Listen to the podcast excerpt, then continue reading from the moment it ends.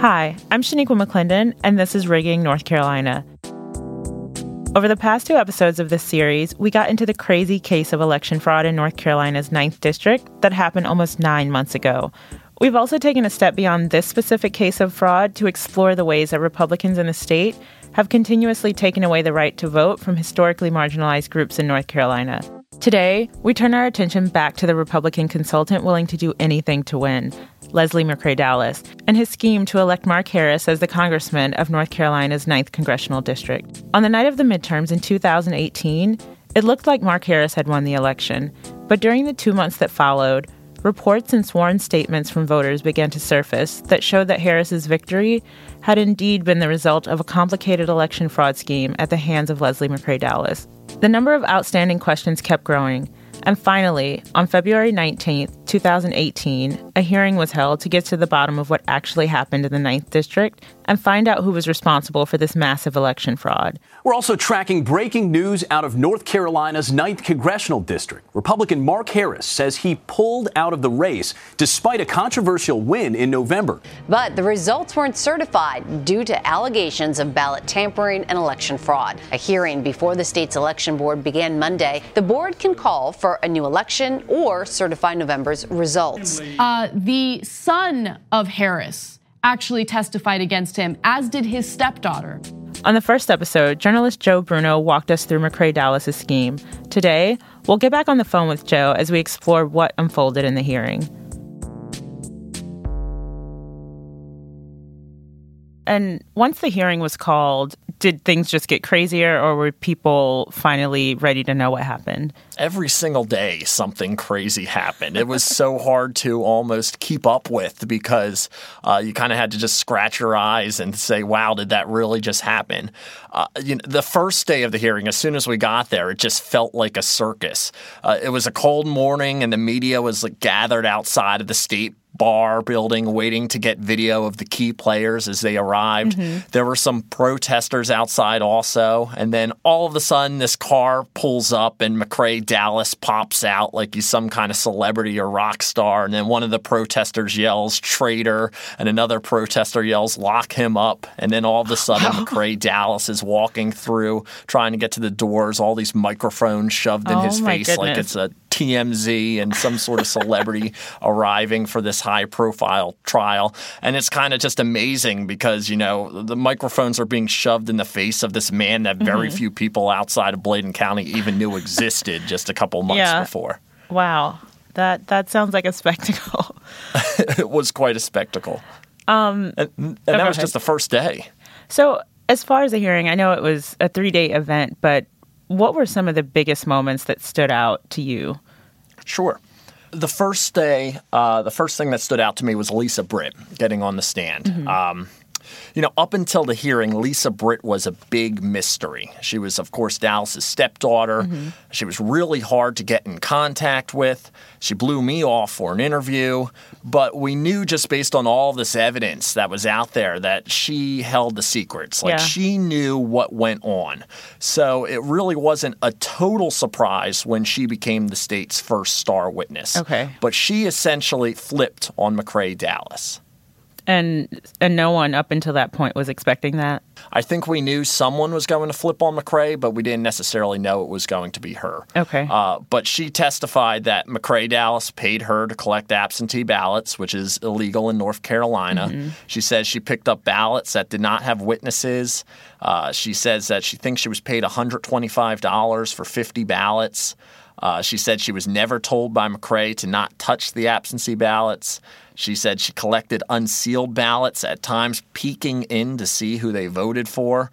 And she said that Dowless and the team would fill in ballots if they were unsealed and races were left blank. Wow. She said when she filled in the ballot, she would just vote Republican because that's who she was working right. for. And then, of course, one of the first stunning moments happened uh, when Lisa Britt testified that McCrae Dowless provided her with a letter uh, the week before telling her to testify that I can tell you I did nothing wrong and McCrae has never told me to do anything wrong and I plead the fifth. So essentially, Lisa Britt testified that McCrae wanted her to obstruct this hearing. And as you were watching her testify, did you get a sense that she felt betrayed by McCrae in involving her in all of this? Absolutely. McCrae Dowless was viewed as this infallible and trustworthy figure. And I believe that Lisa felt betrayed that she would be put in this position based on her testimony, it seems like she had no idea how bad this operation was, how illegal the activities they were doing. Some of the stuff is pretty inexcusable, like uh, voting on other people's ballots. Mm-hmm. I think you can tell that's illegal. Yeah. But for these things like going around picking up absentee ballots, right. um, you know, filling out absentee ballot request forms for people who didn't necessarily uh, request them.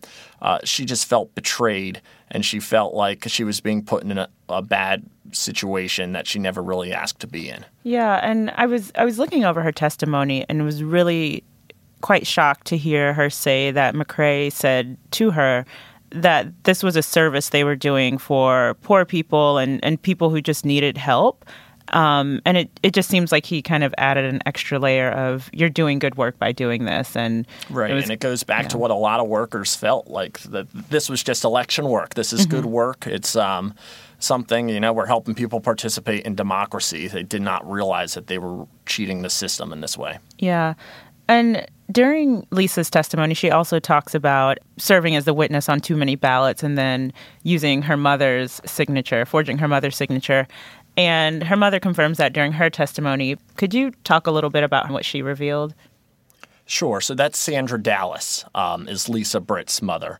So oh, the one thing that I do recall from Sandra Dowless's testimony is she was living in McCrae Dowless's home in 2018 mm-hmm. while she was recovering from surgery, and she testified that she heard uh, different conversations at times that McCrae had with people. And the one thing that she said during her testimony is apparently McCrae Dowless loved to use speakerphone, and that was one of the only ways that he communicated. So that's how she knew about the calls that he would have with people like Mark Harris and Lisa Britt and uh, Andy Yates. Second, the first day, uh, the second major thing that happened, I would believe, was Kelly Hendricks testifying because first we had Lisa Britt flip on McCrae. Mm-hmm. Then we had this young girl named Kelly Hendricks who said that she met McCrae Dowless while she was working at Hardee's.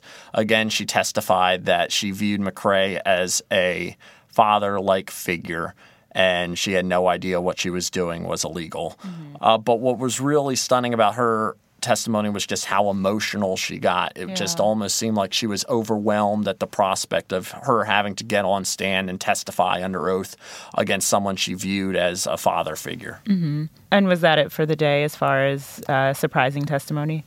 Correct. That was it for the first day. Okay. But I would say the third day is when uh, we were introduced to someone no one thought was going to be there and testifying John Harris, mm-hmm. Mark Harris's son. And when John Harris got on the stand, I mean, there was like a hush throughout the room. People were stunned that uh, about what was going to happen, and uh, we weren't sure what the state was trying to get at here. We weren't aware of why he would even be called as a witness, and then it became very clear uh, as the testimony continued, that John Harris had warned his father about McCrae Dowless being a sketchy person. But from a journalism perspective, we had no idea that John was even in the building, let alone going to testify. And so, what was that like? He gets up on the stand and his testimony begins, and I, first of all, I think a lot of reporters kept glancing at Mark to see how he was handling this testimony. Mm-hmm. I, I, imagine that for anybody, having their son testify against them puts them in an awkward situation. Mm-hmm. John Harris, of course, is an assistant U.S. attorney. He right. is very well respected.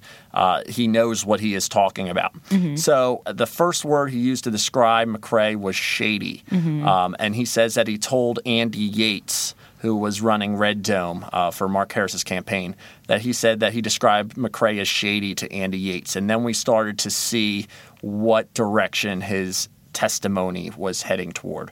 Um, basically, the, the state had all these emails uh, that John Harris sent his dad uh, John was emailing his dad the results of the 2016 primary that we talked about when yeah. Todd Johnson got 221 absentee by mail votes and Robert Pittenger got one. Mm-hmm. Uh, he told his dad that the results may be worth investigating. And it seems like John Harris was kind of hung up on these results. He wanted to figure out how it was possible that Todd Johnson could get so many absentee ballot votes and Harris and Pittenger couldn't Yeah. get any. And he also Um, mentioned the significant black voter turnout in a Republican primary being very weird. Yes, he did. As he continued to email his father, I believe this was around April 2017, uh, he actually was telling his father the law, uh, w- what makes it illegal to collect someone's absentee ballot. John was raising these red flags. Yeah. He was telling his dad, listen, this guy is not good news. You may want to distance yourself from the campaign. Mm-hmm. But as we would later find out from Mark's testimony, he viewed it more as this is my 27 year old son who lives in D.C., he's never been to Bladen County. He isn't. Why should I Yeah. trust my son over all these other people in Bladen County who are vouching for McCrae? Yeah. And you mentioned that uh, the journalists were looking to see what Mark Harris's response was as his son was up there testifying. What was it? toward the end, Mr. Harris started to break down. Uh, as you can imagine, it was an incredibly emotional day. And um, we did later find out that um, he was proud of his son. Uh, it's not easy, I imagine, Yeah. to be sitting in the audience watching your son testify against you. But he uh, did say that um, he was proud that his son was able to handle himself in such a way. Wow. So, one of the big questions that loomed over this entire election fraud uh, scandal is whether or not Mark Harris knew what was going on. When he testified, did you get a sense of anything that he maybe knew and didn't care because he was focused on winning, or that he was truly unaware and- trusted McCrae Dowless that no laws were being broken? I think the person who knows that answer is McCrae Dowless, hmm. to be honest with you. I think we will eventually learn whether Mr. Harris or Red Dome knew about what was going on. But until that investigation wraps up, we kind of just have to take Harris at his word when he says, I had no idea that this illegal activity was going on. The one thing I want to go back to real quick was um, I, the line that John Harris said that made his father wet was, I love my dad and I love my mom. I certainly have no vendetta against them. I have no family scores to settle. I believe they made mistakes in this process, and they certainly did things differently than I would have. Wow. So the hearing ends with Mark Harris saying that there should be a new election after, for, you know, since the election happened, saying that it should be certified and he should be the representative from the ninth district. What was the response in the room to him finally conceding that? It was, there were gasps, like there was like a audible gasp in the room. Then uh, Mr. Harris, of course, left as soon as he got down from the stand. Um, I, th- I believe the it was like almost disarray in the room. Harris was rushing out of the room, flanked by his attorneys. Reporters were running over, trying to fire off questions to him, but he just left the building. So it was kind of chaotic. Then uh, all the reporters then stepped into the hallway to do live shots to um, to you know, relay the news that Mark Harris just called for a new election. There were so many reporters going live in the hallway that the microphones that the state board of elections officials were using were like getting feedback from all the uh, different things that were going on there. And what was interesting though is even though Mark Harris called for a new election, he said there should be one. Uh, it wasn't solidified. Like the state board still had to deliberate. There were witnesses that were going to be called. There was ev- other evidence that was uh, going to be presented. Uh, but I mean, basically, once Mark Harris said there should be a new election, we knew eventually we would get to that point. But uh, it definitely uh, was a big curveball when that happened. I, I remember seeing David Freedman, Mark Harris's attorney, kind of just leaning back in his chair, almost like taking it all in. Yeah. Not really looking defeated, but looking like uh, he knew there's nothing more he could do at this point. Yeah. Do you get the sense that there was a breakdown in responsibility and that this was even able to happen? You know, we've heard that McCrae Dowless had been caught up in election fraud before, uh, had, you know, seems like he's been doing this for some time, but specifically, people can point to times in 2016 that he was doing this. And it just seems there was so much information out there, and this was still able to happen. Was it a breakdown in the process, or were people just not paying attention that allowed this to take place again? clearly mistakes were made somewhere. I think that looking at the election results in 2016, especially seeing those 221 to four to one mm-hmm. results in the 2016 primary, you can tell that there's a red flag there. If John Harris could figure out that, hey, there could be some sketchy activities right. going on, then I feel like someone in an official capacity in North Carolina could have figured that out just as easily. Mm-hmm. So I, I do think it's fair to say that there was a breakdown in the system. I'm just glad that it was eventually caught, mm-hmm. and now going forward, the people of Bladen and Robeson counties can have fair elections. Yeah. Where where do things stand now? You know, did anyone escape getting getting in trouble? Sure. So the investigations are still going on right now. So okay. it's too early to say whether anybody escaped out of this without uh, getting charged. But uh, the district attorney's investigation is still happening and uh, the Department of Justice's investigation is still happening. So I would say it is likely more charges will follow. It's just unclear who will be charged and when those charges will come down. And do any of these charges bring jail time? Like, might people actually serve time?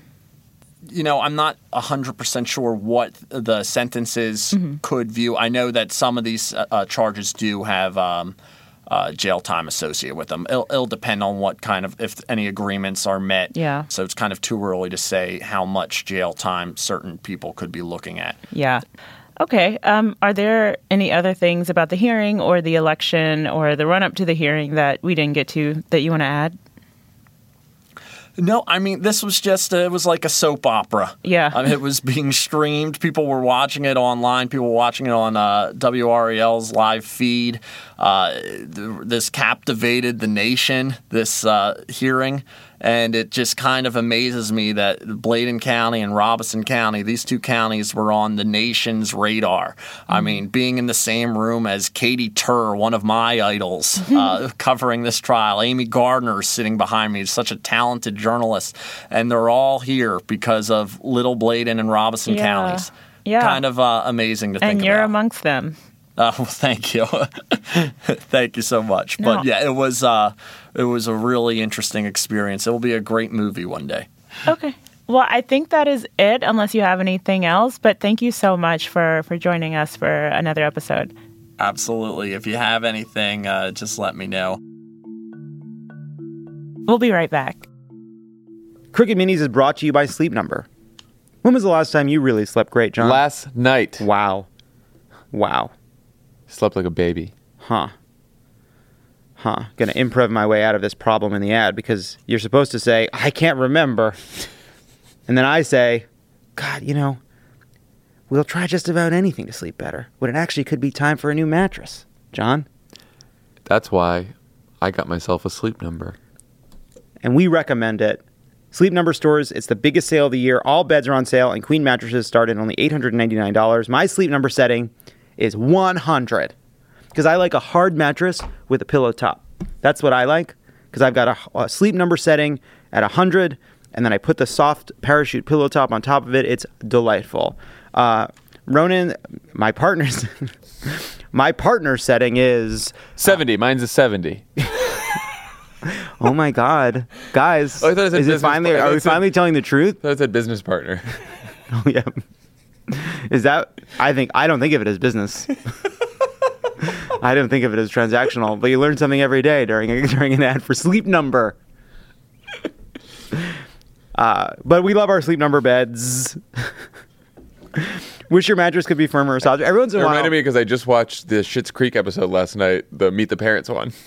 Is that this season? I'm yeah. behind. I've been saving them because I'm oh, too sad to let them so go. Good. I'm so excited. But uh, every once in a while, I'll go out to dinner with Spencer, and then I'll like he'll say something obnoxious, and I'll like make a joke about it being our our uh, our one year anniversary, and then I feel like this obligation to like explain that it's a joke because we're obviously not dating, but not because it's a joke for two men to date.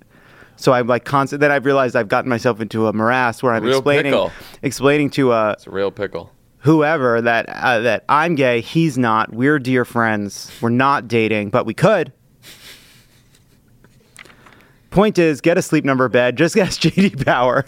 Sleep Number rank, has been ranked number one in customer satisfaction with mattresses for 2018. Award information, visit jdpower.com. That's very specific.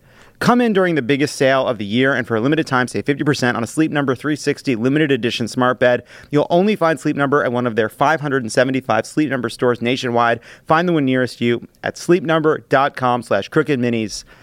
Look, it's. Tell them it. Crooked sent you. Tell tell him. Hey, just get It is that worth bed. it. We It's really a great like it. bed. You may remember Mark Elias from last week's episode.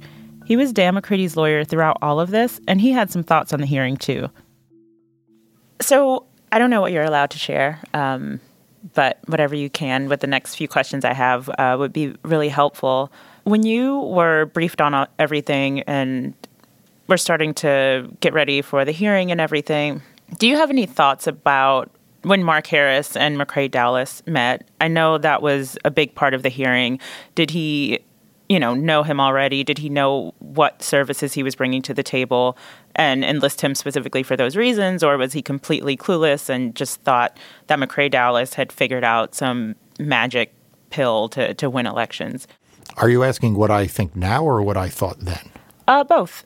Yeah, look, I think now, having gone through the entire hearing, it's pretty clear to me that Mark Harris knew McCrae Dowless had engaged in activity in the past that Mark Harris himself had thought was fraudulent. So, just to lay this out, Mark Harris had run for the House seat two years earlier Right. against uh, two other candidates, one named Johnson and then Pittenger. Pittenger wound up winning the primary and becoming the congressman. And then in 2018, Mark Harris then ran against Pittenger again. But if you go back to the the, the earlier election, Johnson, the the third Republican in the race, had had employed um, or used the services of McCrae Dowless, and the results were clearly irregular. And I say that because we know that Mark Harris himself said that he thought that they were irregular and the product of fraud. So, you know, one of the things that seemed clear to me was that McCrae Dowless wasn't retained despite the fact that he had engineered these highly unusual results um, for Johnson. He was hired precisely because of that. So Mark Harris went into this because McCrae Dowless had run a program that had achieved almost impossible results without fraud. And Mark Harris wanted that for his campaign. And I think what you ultimately saw when Mark Harris's son testified and in the email exchanges, Mark Harris's son laid this out that basically, you know, McCrae Dowless had engaged in fraud and you shouldn't hire him for your campaign because he will almost certainly do that again. And Mark Harris decided to retain McCrae Dowless anyway. So, moving specifically into the hearing, first day you step in, what is it like in the room? And overall, what was the hearing like? Yeah, so the hearing was from the beginning a pretty big deal in North Carolina. Um, it was being live streamed. Um, the it was held in a very ornate room in the Bar Association in Raleigh, and the room was packed. And it was packed with members of the local media. It was packed with members of the national media, and it had a large number of spectators who were political operatives on both sides. And there were three sets of lawyers. Um, there were the lawyers for the state board sitting in the middle, and then on one side you had me and the legal team uh, for McCready, and then on the other side you had the legal team for Mark Harris. And and it was clear from the beginning that you know this was going to be a fairly contentious hearing, and it was also going to be one where surprises were possible because unlike your normal civil case where everyone's been deposed in advance and you have you know mutual document dis, uh, discovery. Here, we were literally having witnesses called um, who I didn't know who they were, and we were looking them up as they were being called in some instances. So it was much more spontaneous. Obviously, Mark Harris's son testifying against his father was a surprise to us. So there were lots of twists and turns. Each day, we would end the day by thinking, by saying, "This is crazy. What happened here?" And each day, it would get even crazier. Mark Harris's son, uh, John Harris, I guess no one was expecting him to go up there and just kind of lay everything out um, that went against what his what his father was was claiming. What was it like to hear his testimony? And I know this is a bit of speculation, but what do you think motivated him to go up there and be honest, even though it was going to be harmful to his father? You know, it's hard to know what motivated him. There are a couple of things I could say. One is he's currently employed, or at least at that point was currently employed, and I think still is, by the U.S. Attorney's Office um, in North Carolina. So, as a federal government employee and a, and a prosecutor, I'm sure that um, he felt a particular obligation to be forthright with the State Board of Elections. That's number one. Uh, number two, remember that his testimony was largely tracking email traffic that he had produced. And so this is not to take anything away from John Harris or to suggest that he would have shaded his testimony otherwise, um, because he, by all appearances, he seemed to be a very straightforward and truthful witness. But by the point that he took the stand, he had turned over these emails earlier that day or in the days before to the state board. And those emails more or less track the back and forth between him and his father about McCrae Dowless. So, you know, I think by the time he got on the stand and those emails were out, it was pretty clear what direction he was going to go in. Although, like I said, he deserves credit for having, you know, been a very straightforward and seemingly very truthful witness. Okay, so the end of the hearing, John Harris testifies, and then there's a moment where Mark Harris's attorneys ask for a recess. And ultimately, Mark Harris says, I believe there should be a new election after having called for the election to be certified so many times. What was that recess about, and what do you think gave Mark Harris a change of heart about having a new reelection? So, look, here is what I know, and here's what I speculate. Um, what I know is that Mark Harris began to testify and was asked a series of questions at the end of his testimony by the State Board of Elections as to whether or not he had engaged in behavior that you know, could be viewed as obstructive. Had, whether he had either coached someone not to tell the truth or he had documents weren't going to be produced that needed to be produced, namely those emails that I mentioned. But it was clear that he was being asked a series of questions that put him in jeopardy by the State Board of Elections eh, that he was uncomfortable with. I then began to cross examine him and immediately went to that area and asked him you know, reminded him he's under oath, penalty of perjury. And he was saying things like, well, I don't remember that happening. And I think I asked him, you know, is this the kind of thing you would remember, right? If you did something, you know, in the last few days to urge someone not to produce documents that they were supposed to produce, that's something you would remember. And at that point, you know, the lawyer for Mark Harris sought a recess. Um, his lawyer, in my dealings with throughout the proceedings, was very honorable and honest and straightforward.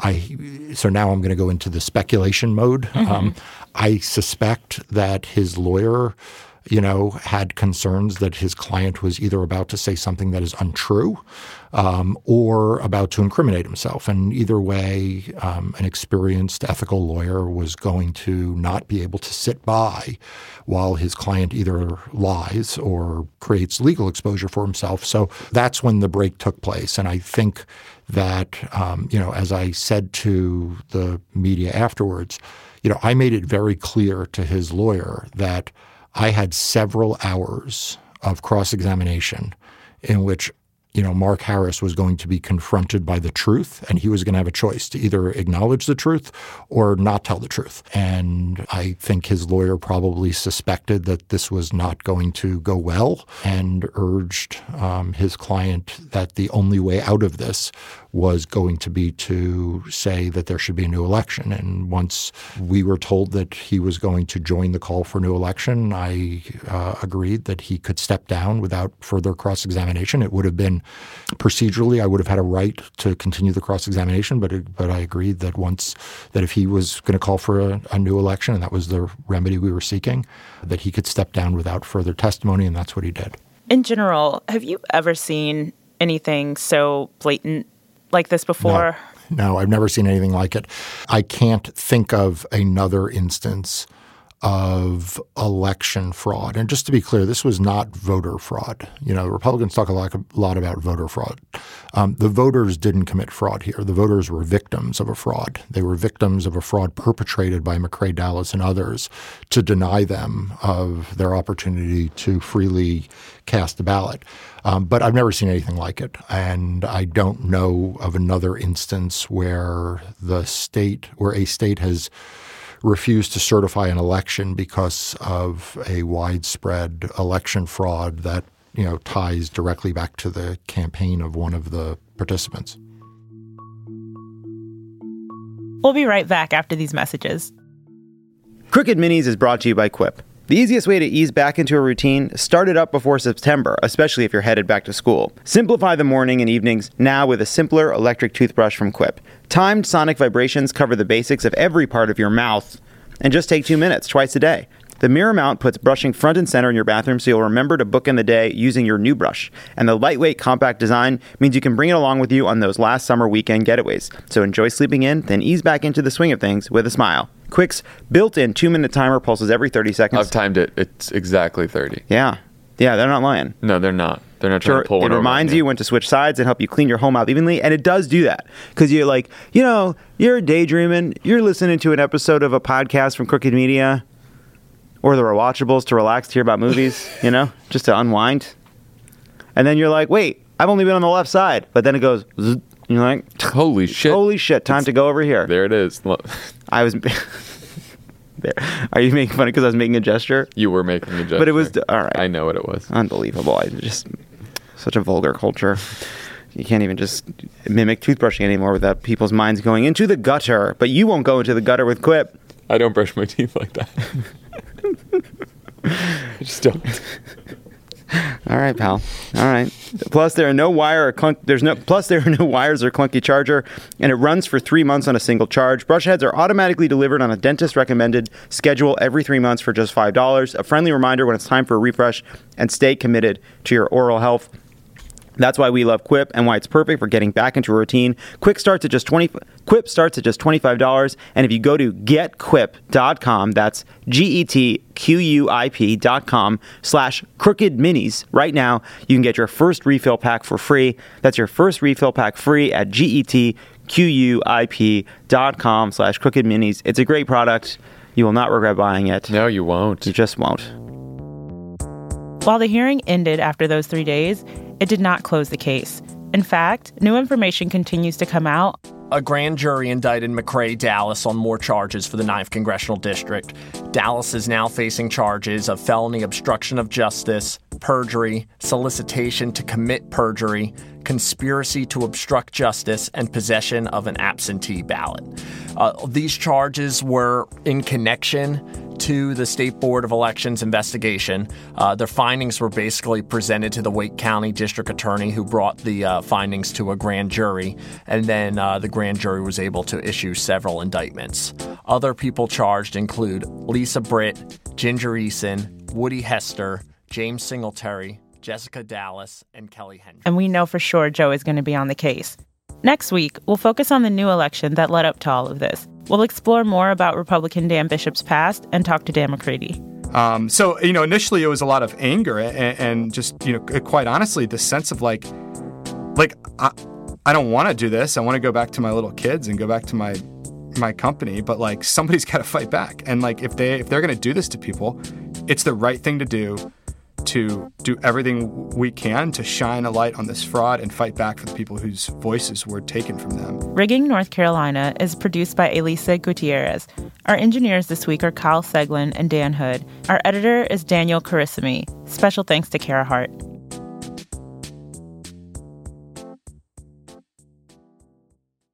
Ashley's Memorial Day mattress sale is going on now. Save big on select adjustable mattress sets, up to $1,200 on Beauty Rest Black, up to $800 on Purple, and up to $500 on Tempur-Pedic. Plus, get 72-month special financing with select in-store mattress purchases made with your Ashley Advantage Synchrony credit card between May 14th and June 3rd. Visit your local Ashley store or ashley.com for better sleep and savings. Only at Ashley. Subject to credit approval. Minimum monthly payments required. No minimum purchase required. See store for details.